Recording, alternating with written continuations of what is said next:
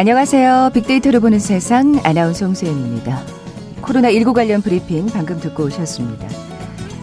가을 하면은 흔히 독서의 계절이라고들 하잖아요. 올해도 역시 어김없이 가을은 찾아왔고요. 뭐 책, 독서라는 키워드 떠올리게 떠올리게 되는데요. 그런데 우리 일상에 많은 것을 바꿔놓은 이 코로나19 독서 문화 역시 예년과는 다른 점이 참 많은 것 같습니다. 이미 지난 봄부터 빅데이터상 언급량이 급증하기 시작했고요. 아무래도 코로나 때문에 집콕 생활을 하시다 보니까 책을 가까이 하시는 분들이 많았던 모양이에요. 이 본격적인 독서의 계절로 접어들면서 예년과는 다른 연관 검색어들이 등장을 하고요. 인기 도서 트렌드 또한 그리고 독서하는 장소와 방법도 달라졌다고 합니다. 답답한 집콕 생활에 이 독서 정말 좋은 해법 중 하나임에는 틀림이 없는 것 같은데요. 코로나19 시대의 독서 생활, 본격적인 독서의 계절을 맞아서 한번 점검해 볼까요? 잠시 후 세상의 모든 빅데이터 시간에 자세히 빅데이터 분석해 볼 거고요. 앞서 post 코로나 시대의 소비 트렌드를 살펴보는 연속 기획 2020 hot trend 시간도 마련되어 있습니다. KBS 제일 라디오 빅데이터를 보는 세상 먼저 big 퀴즈 풀고 갈까요? 자, 오늘 가을 이 독서의 계절과 어울리는 사자성어를 맞춰주시면 됩니다. 당나라의 학자였던 한유 글 공부를 하러 가는 아들에게 시를 지어줬다 그래요. 내가 떠나는 때는 가을이니 등잔불을 가까이 하고 책을 읽어라 이런 구절이 시에 있습니다. 이 한유는 가을은 독서를 하기에 좋은 계절이라고 하면서 아들에게 독서를 권한 건데요. 어, 가을을 이 계절이라고 얘기하곤 하는데 등불을 가까이 할 만하다 이런 뜻으로 가을바람이 선선한 저녁에는 등잔불을 켜고 책을 읽기에 좋다는 표현의 사자성어입니다. 뭘까요? 보게 드립니다. 1번 사만사온, 2번 엄동설한, 3번 동충하초, 4번 등화가친. 오늘 당첨되신 두 분께 커피와 도는 모바일 쿠폰 드립니다. 휴대전화 문자 메시지 지역번호 없이 샵 9730, 샵 9730. 짧은 글은 50원, 긴 글은 100원의 정보 이용료가 부과됩니다. KBS 라디오 어플 콩은 무료로 이용하실 수 있고요. 유튜브로 보이는 라디오로도 함께 하실 수 있습니다. 방송 들으시면서 정답과 함께 다양한 의견들 문자 보내 주십시오.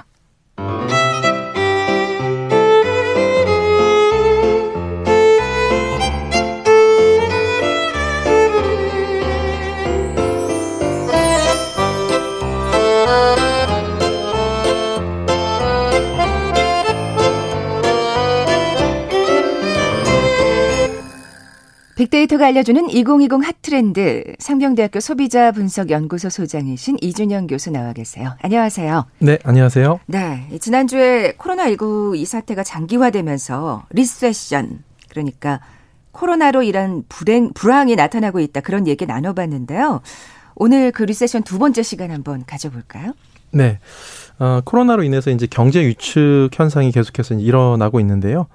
특히 이제 코로나 19가 심화되면서 위안형 소비 같은 것들이 많이 늘어나고 있습니다. 아, 그러니까 어느 측면에서는 또 그 소비가 증가하고 있는 게 있군요. 네, 그렇습니다. 예. 다 어려운 건 아니고요. 그 특히 이제 마음을 좀 이렇게 위로할 수 있는 음, 단맛 제품들 이런 것도 좀 인기를 끌고 있고요. 아. 또 술이나 담배 같은 기호품 소비도 좀 늘고 있다라는 소식입니다. 그렇군요. 아무래도 좀 사람들의 마음 자체가 좀 우울하기 때문에 이런 것들을 위로할 수 있게끔 음. 어, 이런 위안형 소비가 많이 늘어나고 있는데 이거는 2008년도 세계 금융 위기 당시에도 담배 회사 매출이 크게 증가했다라는 아, 네, 이런 네. 데이터가 또 있고요. 또 요즘에는 사람들이 기분 전환을 위한 소비 같은 것들 옷을 구매함으로써 마음을 좀 이렇게 기분 전환시킬 수 있는 거고요. 가을 옷, 그렇죠. 새옷 장만하시는 거죠. 네. 예. 그리고 근교로 여행을 떠나는 이런 분들.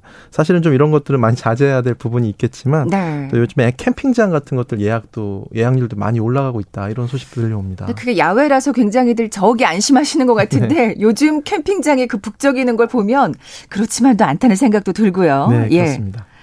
어, 그 어떤 소비가 증가하는지 좀 구체적으로 한번 살펴볼까요? 예.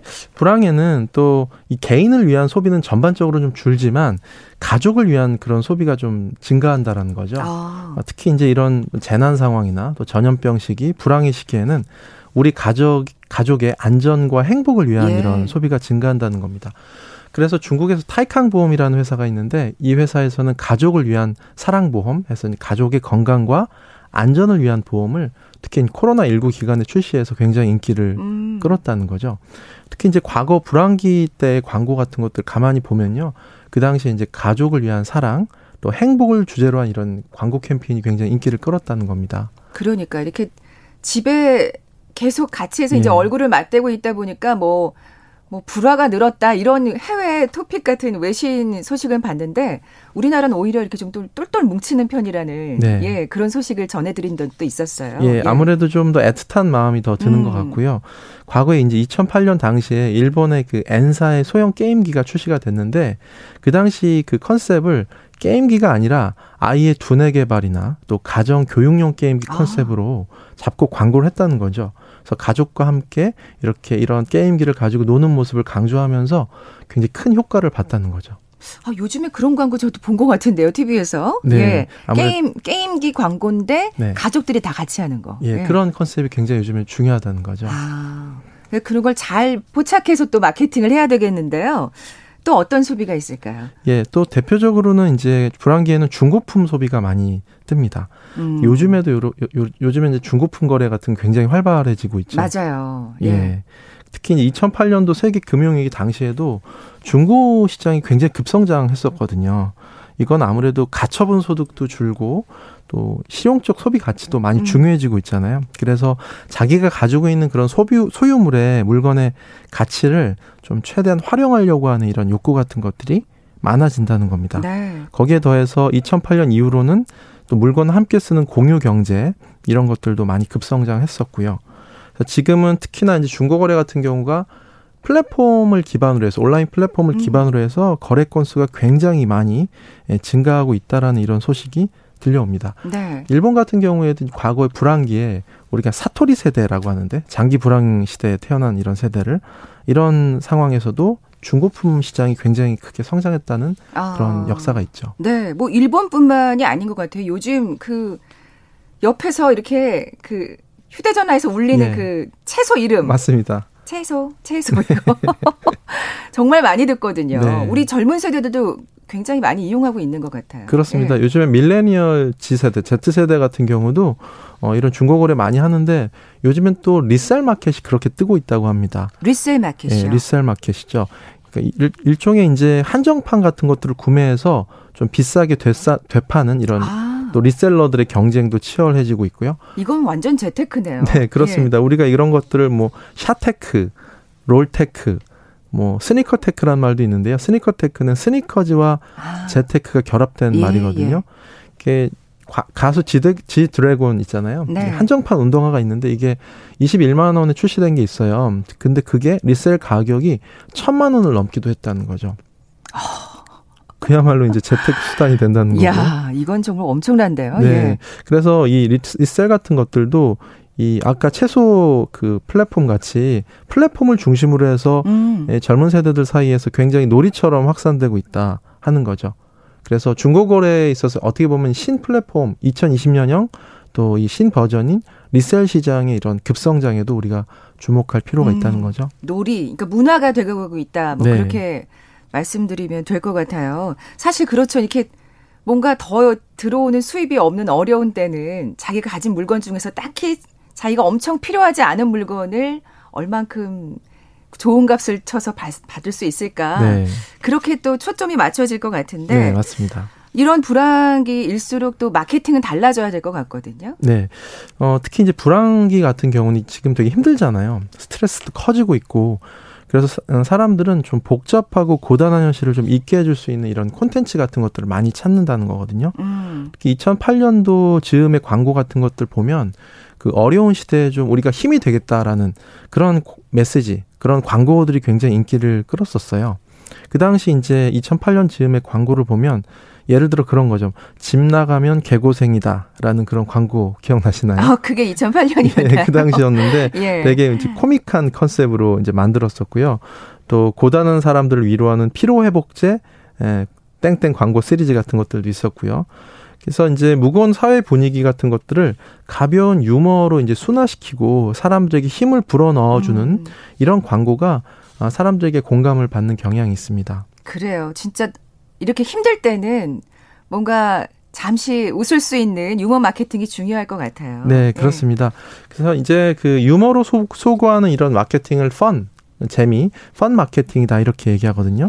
그래서 코로나 19 기간에 이제 사람들한테 설문 조사를 해 보면 기간이 장기화될수록 이제는 긴장감이나 공포감보다는 좀 무료함, 음. 답답함의 감정이 그쵸. 굉장히 커진다는 거죠. 그래서 이런 무료함을 달래줄 수 있는 또 즐거움을 줄 수 있는 또 엔터테인먼트적인 요소 같은 것들이 또 굉장히 중요해진다는 겁니다. 특히나 요즘에는 이 마케팅도 영상 영상 플랫폼을 통해서 굉장히 유쾌하게 그렇죠. 또 접근을 하는 거고 요즘엔 또 이 고객들이나 소비자들이 함께 참여하는 참여형 콘텐츠를 많이 만들죠. 음. 요즘에 특히 보면 SNS나 영상 플랫폼에서 그 challenge 같은 거 많이 유행하죠. 예. 이런 challenge 같은 게 이 무료한 일상 같은 것들을 좀 달래주고 우울하고 답답한 마음을 또 위로할 수 있는 또 가벼운 유머나 놀이 소재 콘텐츠 이런 것들이 굉장히 또 필요한 시기다라는 겁니다. 네. 또 어떤 마케팅이 불황기에는 유리할까요? 네. 그런데 이제 이런 펀 마케팅을 실시할 때는 아무래도 곤란에 처한 사람들의 어려운 마음도 좀 헤아릴 줄 알아야 되는데 너무 아. 과도하게 접근하면 안 된다는 거죠. 너무 재미만 추구해서는 예. 또 예, 위험할 수 있다는 얘기죠. 그렇습니다. 예. 최근에 이제 코로나 19 때 19하고 이름이 똑같은 맥주가 굉장히 고충을 치르고 있다는 그런 소식이 들리죠. 아. 네. 원래 코로나는 좋은 의미인데 왕관이라는 의미잖아요. 그렇죠. 그리고 원래 그 맥주는 있었잖아요. 예, 그렇습니다. 근데 이제 이 맥주 브랜드가 이 펀 마케팅을 이제 구사하겠다고 어떻게 캠페인을 하냐면 코로나가 곧 상륙한다라는 이런 문구로 캠페인을 벌인 거죠. 이렇게 광고했다가 굉장히 큰 아. 비난을 맞이 탔다는 겁니다. 이건 정말 그 사람들의 분노를 살 수 있겠네요. 예, 그렇습니다. 이래서 어, 결국 지친 사람들한테 웃음과 위안을 주는 건 좋, 좋지만 좀 더 지혜로운 방법이 또 중요한 거고요. 특히 올해 만우절 있었잖아요. 네. 그때 올해 만우절처럼 정말 조용하게 지나간 때는 없었던 것 같아요. 그때 연예인이 뭔가 자기가 코로나에 걸린 것처럼 뭔가 아. 설정해서 또 굉장히 논란이 됐던 기억이 나는데 그런 것은 또 조심해야겠다는 네, 생각이 그렇습니다. 듭니다. 또 불황기에 뭐가 가장 또 중요할까요? 네. 항상 이제 2008년도하고 계속 비교를 많이 하는데 2008년 당시를 비교해 보, 돌아보면 이 convergence라는 개념이 있었죠. 기능을 모두 결합시키고 하나로 모은다라는 이런 convergence보다는 그 당시에는 본질적인 기능, 핵심적인 가치에 좀 더 중점을 두는 이 divergence라는 그런 개념이 굉장히 중요했다는 겁니다. 그래서 이렇게 정신적으로 좀 힘들고 지치고 스트레스 받을 때는요. 예, 고객들한테 좀 복잡한 기능 또 외관 이런 것들은 좀 아. 관심 끌기 어렵다는 거죠. 네, 네. 그래서 좀 더 이런 불안기 소비자들에게는 심플한 디자인 또 간결한 메시지 같은 것들이 훨씬 더 중요하게 예, 다가선, 다가선다는 겁니다. 지금 내 신경도 복잡한데 네. 물건까지 저를 복잡하게 해서는 안 된다 이런 얘기네요. 그렇습니다. 예. 그리고 또 사람들이 단순함에 대한 욕구 같은 거는 결국은 신뢰할 수 있는 1등 브랜드에 대한 인기로 이어진다는 거죠. 아. 다른 거 복잡하게 따지기 싫다 생각할 필요도 필요 없이 이 베스트셀러가 제일 좋은 거 아니냐라는 이런 단순한 구매 프로세스 이런 것들이 정착될 가능성이 높다는 거죠. 아, 그렇게 생각하면은 사실 1등 기업을 제외한 기업들은 조금 어려울 네. 수도 있겠네요. 그렇습니다. 예. 그래서 최대한 고객들에게 안전이라든가 투명성이라든가 품질 같은 요소를 어필을 많이 해야 되겠죠. 네. 결국 불황기에는 또 신뢰가 중요한 키워드가 되겠는데요. 네, 그렇습니다. 아무래도 불황기에는 우리가 면역 시스템에서 행동적 면역 체계라고 하잖아요. 외부에 낯선 것이 들어올 때 좀 꺼려 꺼리고 회피하는 마음이 좀 더 커지면 또 신뢰도도 전체적으로 많이 낮아진다라고 하거든요. 그래서 제품이나 브랜드도 결국에는 이런 투명성 같은 것들을 제고해서 아. 고객들에게 이제 이렇게 신뢰를 얻을 수 있게끔 만들어야 된다는 겁니다. 그래서 과거에 2008년도 당시를 돌아보면은 그때 이제 광우병이나 조류독감이나 또 멜라민 파동 이런 게 있었거든요. 그 당시엔 식품 안전 사고 때문에 이 안전한 먹거리나 투명성을 요구하는 사람들이 되게 높았어요. 그런 요구가. 네. 그래서 그 당시에 대표적인 게 어떤 게 있었냐?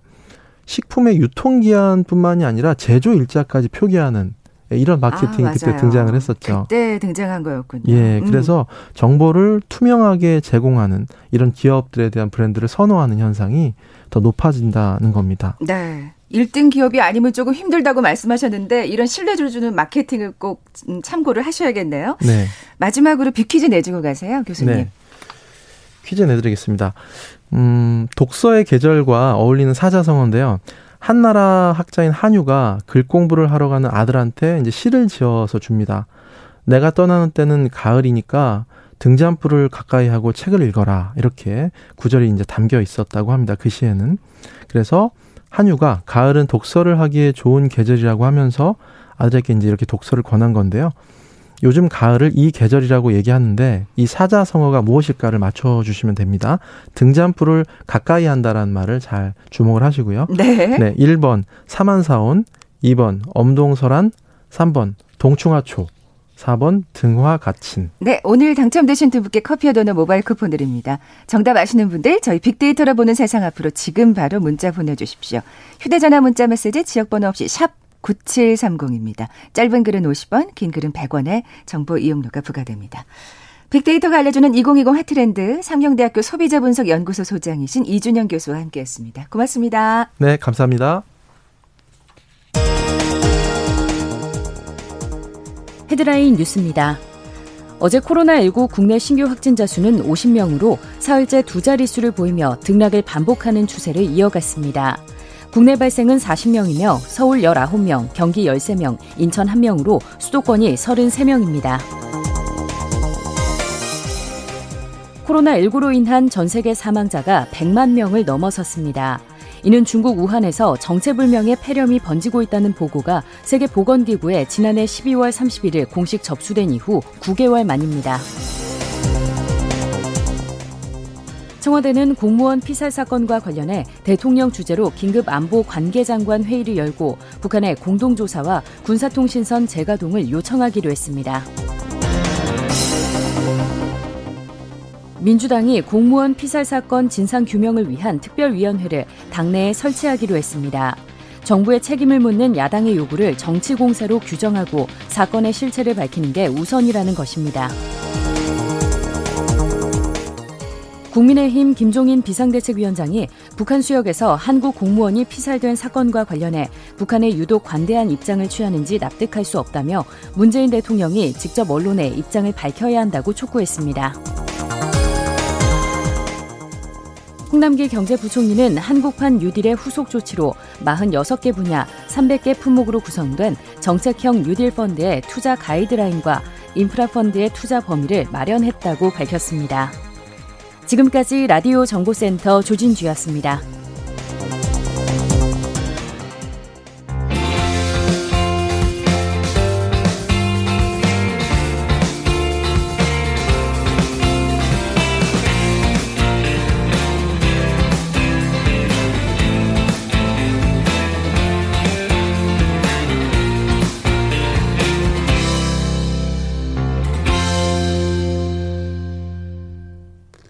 네, 빅데이터로 보는 세상 하고 함께하고 계신 지금 시각이 11시 33분 향하고 있습니다. 궁금했던 모든 화제와 이슈를 빅데이터로 분석해보는 시간이죠. 세상의 모든 빅데이터 마이테이스트의 민지영 대표 나와 계세요. 안녕하세요. 네, 안녕하세요. 네, 오늘 그 독서에 관한 얘기 해볼 텐데 네. 어떠세요? 이제 코로나 19 시대를 맞아서 책을 더 많이 읽는 것 같으세요, 대표님은? 네, 아, 뭐저 같은 경우에는 예전에는 바빠서 업무 관련 책 외에는 좀 관심 있는 책을 사두고 안 읽는 경우들이 좀 있었는데 네. 요즘에는 좀 한두 권씩 읽어 나가고 있습니다. 음, 네. 민 대표 같은 분들이 많으신 건가요? 어떤가요? 빅데이터 상의 반응은? 네, 맞습니다. 그래서 과거에 독서에 관련된 검색 트렌드를 보니까 좀 계절성에 맞게 움직이는 걸 볼 수 있었어요. 그래서 어. 지난 5년간의 독서 관련 키워드는 휴가철인 7월 중순부터 가을이 시작되는 9월에 이제 언급량이 증가를 했었는데요. 대개들 그렇게 생각하시죠? 네, 예, 맞아요. 예. 근데 올해는 특이하게 4월부터 독서에 대한 검색이나 아. 언급이 심지어 과거의 평균치를 좀 크게 웃도는 걸 볼 수 있었거든요. 그래서 코로나로 인해 생기는 시간을 보내는 또 하나의 방법이 독서이기 때문에 또 빅데이터도 음. 변화한 게 아닌가 싶습니다. 그래요. 저도 그 휴가철 딱 그때 이제 책 몇 권 원래 읽고 네. 싶었던 책, 벼르고 있었던 책 가지고 휴가 갔는데 휴가를 못 가시니까 요즘은 진짜.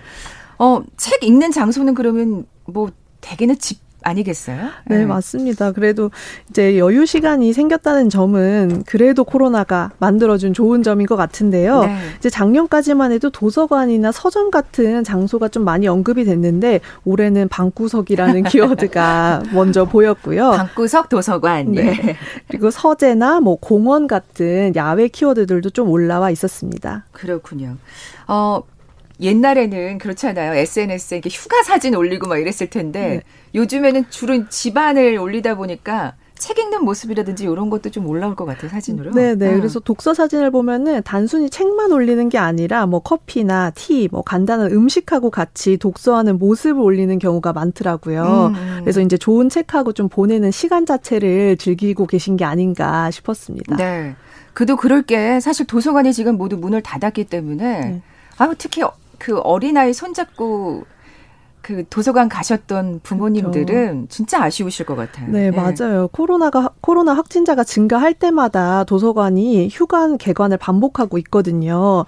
그래서 이제 온라인 커뮤니티에서는 변화된 도서관 이용 방법이나 뭐 휴관 정보를 휴관 정보를 공유하는 언급이 또 많기도 했고요. 네. 근데 또 이제 뭐 독서실 비용이 부담스러워서 도서관 이용을 공부할 때 많이 했는데 문을 닫아서 아쉽다거나 그쵸. 네, 아이랑 같이 집에 있는 시간이 많다 보니 간만에 책을 좀 읽었었는데 휴관으로 인해서 좀 슬프다. 이런 식의 반응들이 좀 있었습니다. 그렇죠. 아이하고 그 오랜 시간 같이 보내셔야 되는 이 어머니들은 정말 도서관이 아쉬우실 텐데 그래서 더 카페에서 공부하시는 분들이 는 게 아닌가. 네, 또 그것 때문에 사실은 또 확진자가 늘까봐 걱정하기도 했었는데요. 독서 모임 같은 경우에는 어때요? 네, 그 독서 모임이라고 하면은 딱 떠오르는 게 우리가 책 한 권을 정하고 주기적으로 오프라인에서 모여서 책에 대한 이야기를 나누거나 소통하는 걸 생각할 수 있으실 텐데요. 그렇죠. 네, 뭐 업무나 저희 수업 같은 필수 생활들이 언택트가 된다 된 것과 같이 취미 생활도 역시 언택트 문화가 자리를 잡고 있어요. 음. 그래서 독서 모임도 다 언택트로 하고 아. 있다고 합니다. 그래서 SNS로 네 네 맞습니다. 오. 그래서 그 해시태그 로 이제 독서 모임과 관련된 해시태그를 분석해 보면 그 독서 모임의 종류만 5천여 개가 넘고요. 야, 그렇군요. 네. 그래도 많이들 힘든 가운데서도 예 네. 양식을 마음의 양식을 쌓으시는 분들이 계시네요. 예, 네, 맞습니다. 그래서 서로의 그런 독서 책과 관련된 의견을 SNS에 남기기도 하고 뭐 하루 15분의 독서를 인증하는 뭐 챌린지 방식의 모임도 증가하고 있다고 합니다. 그렇군요. 그나마 또 그런 식으로 마음의 위안과 또 여유를 찾는 분들이 있다니까 참 다행인데 그러면 SNS 그걸 좀 분석해 보면 아 올해는 어떤 책이 인기가 많구나 이런 것도 알 수 있겠네요. 네, 네, 맞습니다. 그래서 지난 수년간 봤을 때 이제 서점가에서 유행했던 키워드는 힐링하고 위로였다고 합니다. 그래서 이제 베스트셀러 코너 상위에는 항상 에세이가 있었는데 어, 올해는 경제, 주식, 투자 관련 서적들이 많이 올라왔다고 하거든요. 어, 저는 사실 코로나 때문에 더 힐링과 위로에 관련된 에세이가 인기가 많지 않을까 싶었는데 네. 현실적으로 많이 변하셨네요. 그러니까 네. 다들 공부하고 계신 것 같습니다. 아, 그러니까요. 네, 그래서 예. 그 9월 달에 베스트셀러 상위권에는 경제나 주식 투자 관련 서적이 또 많이 올라왔고요. 예. 특히 밀레니얼 세대까지 투자에 관심을 가지면서 이들이 가장 많이 구매한 책 1위에서 3위가 모두 돈 버는 법과 관련된 책이었다고 하네요. 어렵긴 어려우신 듯 모양이네요, 네. 진짜. 예. 뭐 이런 거에 발맞춰서 또 서점들은 또 책을 네. 이런저런 책을 또 내놔야 되지 않을까 싶기도 하고요. 사실 도서관들도 마찬가지예요. 요즘 뭐 비대면 서비스가 굉장히 또 활성화되고 있다는데 이 얘기도 좀 해주세요. 네, 네 맞습니다. 예. 아무래도 이제 도서관이 문을 닫다 보니까 이제 사람들이 도서관에서 즐기는 모든 문화 생활들이 사실 막혀 있는 상황이잖아요. 음. 그래서 그 긴 휴관 기간을 가졌던 도서관들 중에 일부는 부분 개방을 하기도 하고 드라이브 스루 방식으로 대여 서비스를 하기도 하고요. 여기도 드라이브 스루. 예. 네. 그리고 뭐 언택트로 이제 오디오북이나 뭐 이러닝 같은 그런 컨텐츠들을 접할 아. 수 있도록 뭔가 플랫폼을 열어주는 방식으로 또 새로운 위로를 주고 있습니다. 예, 그러니까 도서관 업계도 마찬가지로 이 코로나19 시대를 맞아서 새로운 변화를 모색해야 될 것 같아요. 네. 디지털 자료를 많이 늘리는 방향으로. 네, 네, 맞습니다. 네. 네. 자, 지금까지 세상의 모든 빅데이터 마이테이스트 민지영 대표와 함께 달라진 독서 문화 살펴봤습니다. 고맙습니다. 네, 감사합니다. 자, 오늘 빅퀴즈 정답은 4번 등화 가친이었죠. 커피와 도넛 모바일 쿠폰 받으실 두 분입니다. 저도 집콕하면서 책 구입 많이 늘었습니다. 코로나가 제게 준 선물이 책이네요 하신 4095님. 책이 새로운 친구가 되면서 우울이 없어졌다고 다행입니다.